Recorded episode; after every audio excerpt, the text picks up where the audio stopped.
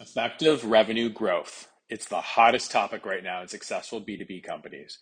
So, what better way to help you learn more about revenue amplification than listening to insights from leading professionals? We've sourced a great lineup of experts who deliver fresh insights on the strategies, tools, process, analysis, and alignment that they all use. We hope you enjoy the series. Subscribe to get the latest videos straight to your inbox. Today, I have the pleasure of sitting down with Andy Nabs, who shares his wisdom and expertise in trends across the IT landscape. What do they, as well as fashion, hold in common?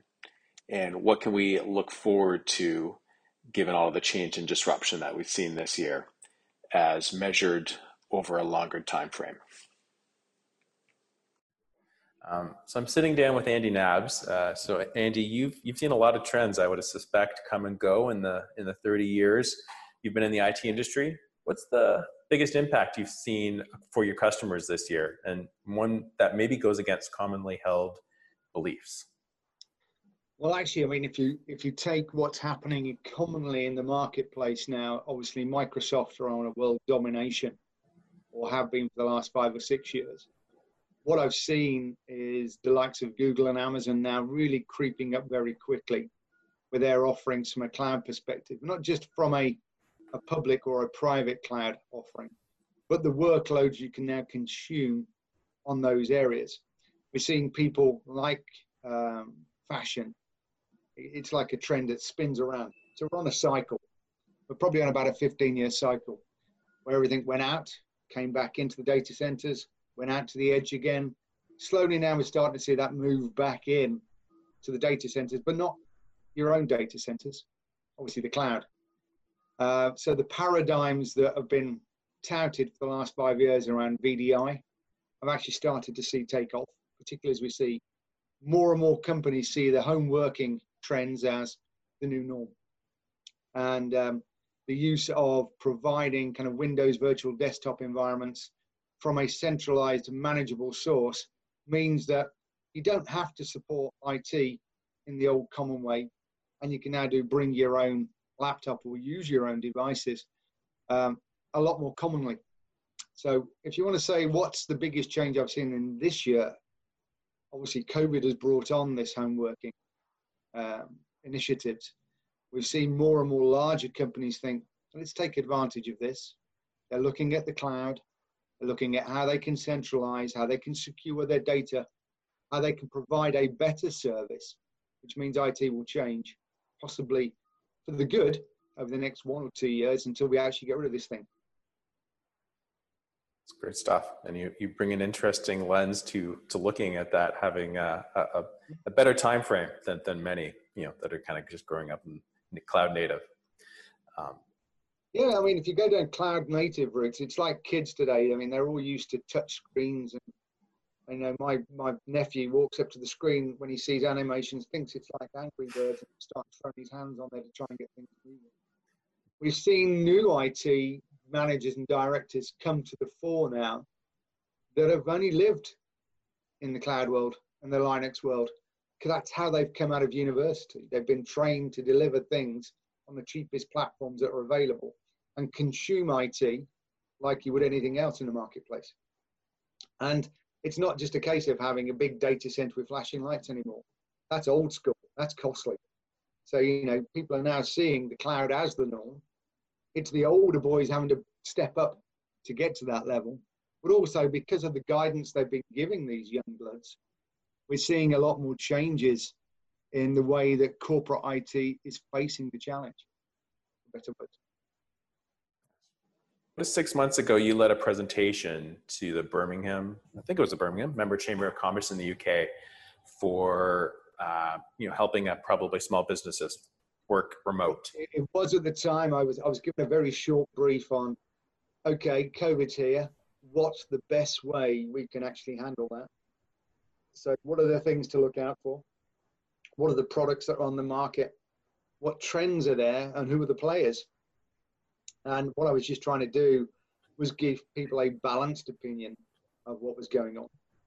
Um, particularly if you know you're a five-man band or a ten-man band, you're not going to spend you know thousands on your IT infrastructure.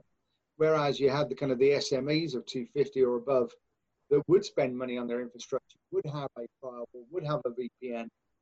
You know, it's that kind of balance between the two. So, so I was just trying to impart what I saw the market playing in that area. Uh, who were the players, and the best way to actually think about bringing um, change to their own IT functions.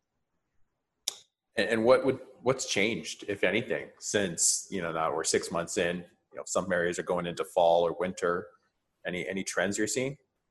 I think um, people were grasping initially at straws because uh, it hit them, you know, like a brick through your window. Really, they just didn't know how to cope with the change that was going to come.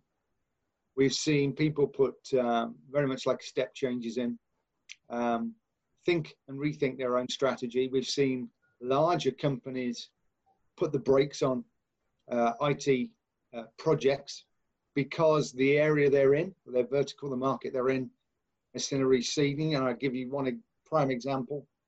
We're dealing with a very large uh, estate agency or realtor, as you call them in the States.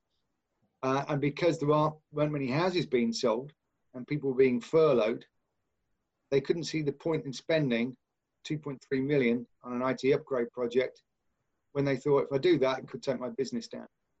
Now scale that down the pile to your SMEs in the lower end, they're just trying to stay afloat. So what we've seen is people wanting to just to take anything that's off the shelf, anything that's ready to maintain business and maintain revenue flow, because it's all about cash flow in this time and industry. Uh, to maintain some form of jobs. I mean, we're seeing lots of SMEs or below crashing massively, stores closing down. I mean, I, I, I dread to think what the high street's going to be like in six months' time. I don't think people ever go to a shop ever again. They're so used to buying online now. That's where we're going to end up. Large corporate stores, e-stores. So you'd be selling services, commoditized services on an e-store. I mean, IT resellers in the UK I'll have to think about that. Um, um, so maybe going back to the first question where you talked a little bit about the vendors, I noticed you manage some of the vendors mm. for the for the company you're with now, Andy. Do do any stand out in their messaging or approach in terms of how they're helping customers adapt this year? I think everyone is trying to push their own solutions and or adapted their own solutions to cope with what's going on. Obviously, Microsoft have got the biggest budget. Uh, they are, as I said, in world domination. They are now seeing um, a lot more uptake on their E5 type licensing. Why? Because of the security play. Why spend money on third party products that do X, Y, or Z if you can buy it all in one license and it does every, exactly the same thing? So their messaging is very strong we're seeing Amazon and uh, coming up with their workspaces uh, elements where we're seeing them start to take some of the um, glory away from Microsoft. They have a very strong offering, very cheap offering as well. Uh, and then you see Google have always chipped around, but primarily in the education space. So those are the three big major players, I would say, in workspace productivity or the modern desktop that have got some major plays. And I think everybody else then is trying to figure out how they blend into those stories. So the likes of Veeam, for instance, have got a very strong play now working with Microsoft around granular backup of O365 and Microsoft 365. You see the likes of F5 move away from being a networking company more to a security player around cloud and the edge and how to accelerate it. And then you see the move from players like Riverbed, who have been out there doing acceleration on the back of kind of circuits for years. Even when I was working for British Telecom, I've always put on either end to try and accelerate traffic. More to how do I accelerate and offer quality of service for home and remote users? And we're seeing them adapt their models and their play to say, well, you're going to go down this route. Why not do it with us? Why not do it this way? And I think when you look at it from the outside inwards, everybody now has this user first or user centric model where it all comes down to the user experience and trying to maintain that user experience irrespective of where they are and what they're using. Makes sense. Nice. So last question, uh, and maybe it's a two-part question for you, Andy. Um, kind of given the ongoing interactions that you have, I guess, with customers and, and a lot of the vendor relationships that you manage, what gives you hope and what worries you? Sweet. I think uh, it's a great question, is. I think I'll start with the what worries me first. It's um, the lack of foresight inside the industry to take advantage of the deals, the offers, the solutions. People are very short term thinking at the moment. They're not looking long term, which is understandable in this time and industry. But um, if they looked at the wider strategy they're pulling together and actually started to pick the bones off, uh, pick the meat off the bones, they'll end up with the right strategy moving forward. What I'm seeing though is people going down dark alleys or one way streets with no way of turning around and coming back, probably spending money in the wrong places. What is good is the fact that for once, uh, particularly across the UK market, we've probably got about 80% of the workforce working from home. I used to work for a company that were very forward thinking and shut down two thirds of their offices in the early days. and That was British Telecom and they had over 130,000 people with work from home contracts. And they provided them with all the materials, the necessary connections, and the work ethics and the support that was driving that. It's now nice to see in some of the larger finance houses saying, you know, you don't need to be in an office to do your job properly. Work is not no longer a place you go, it's something you do. And I think the A, is it the Gen X or the Gen Zs? You know, when they said, you know, we want to be online 24 by 7. I think we're actually just about to hit that paradigm where people work when they feel comfortable with the tools they've got. It doesn't matter, it's not nine to five anymore. It can be nine till half past five in the morning. As long as you get your job done, you're seeing people work to suit their lifestyles. And you get a lot more kind of work life balances, which is good. Um, I think we were working in a very powder keg and a pressure zone up until probably January time when this thing really started to hit in, where people, particularly in the UK market, were working 12, 15 hour days, six days a week. Forget the fact you're only contracted to work 37 and a half, you're probably doing double that in a week. And you felt like the NHS, you know, you're just working your heart out to try and maintain um, a business outcome. Well, actually, if you'd worked smarter, harder that way um, and worked when you felt like you could actually add value, then actually it's going to, you know, it's proved that it's actually working. I think the Swedish tried it. I think the UK now really have taken some great hope in how we look forward at these things. And I'm seeing the vendors that we're working with probably adapt their messaging to suit um, that whole thing. Um, and hopefully, will come out the back end of this a lot better off. And IT will have made that paradigm shift, moved to the next level, uh, where we've been promoting it for God knows how many years with the technology that's out there. They'll take advantage of things like Windows Virtual Desktop from the cloud.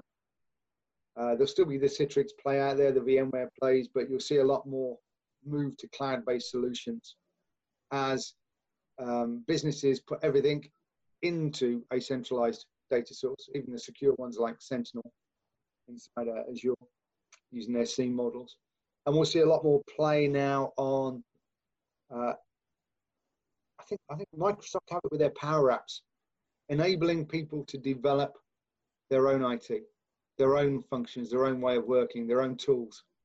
And I think their purchase of GitHub about a year ago was inspired because it just then opened up this open platform to a business that had always been closed. To the point they said, well, no, this is our operating system. This is our Windows 10. This is our Windows 8. You're not having it. To the point they're saying, well, here's all the data you need. Here's the tools you need. You go off and interrogate it. So we're seeing a lot more self-styled business analysts out there, I think. Interesting. And they're getting the information out of what they need to do. There you go. So we'll see a lot more consolidation in the market in the next 12 months. Uh, we'll see the likes of Microsoft, Amazon, and uh, Google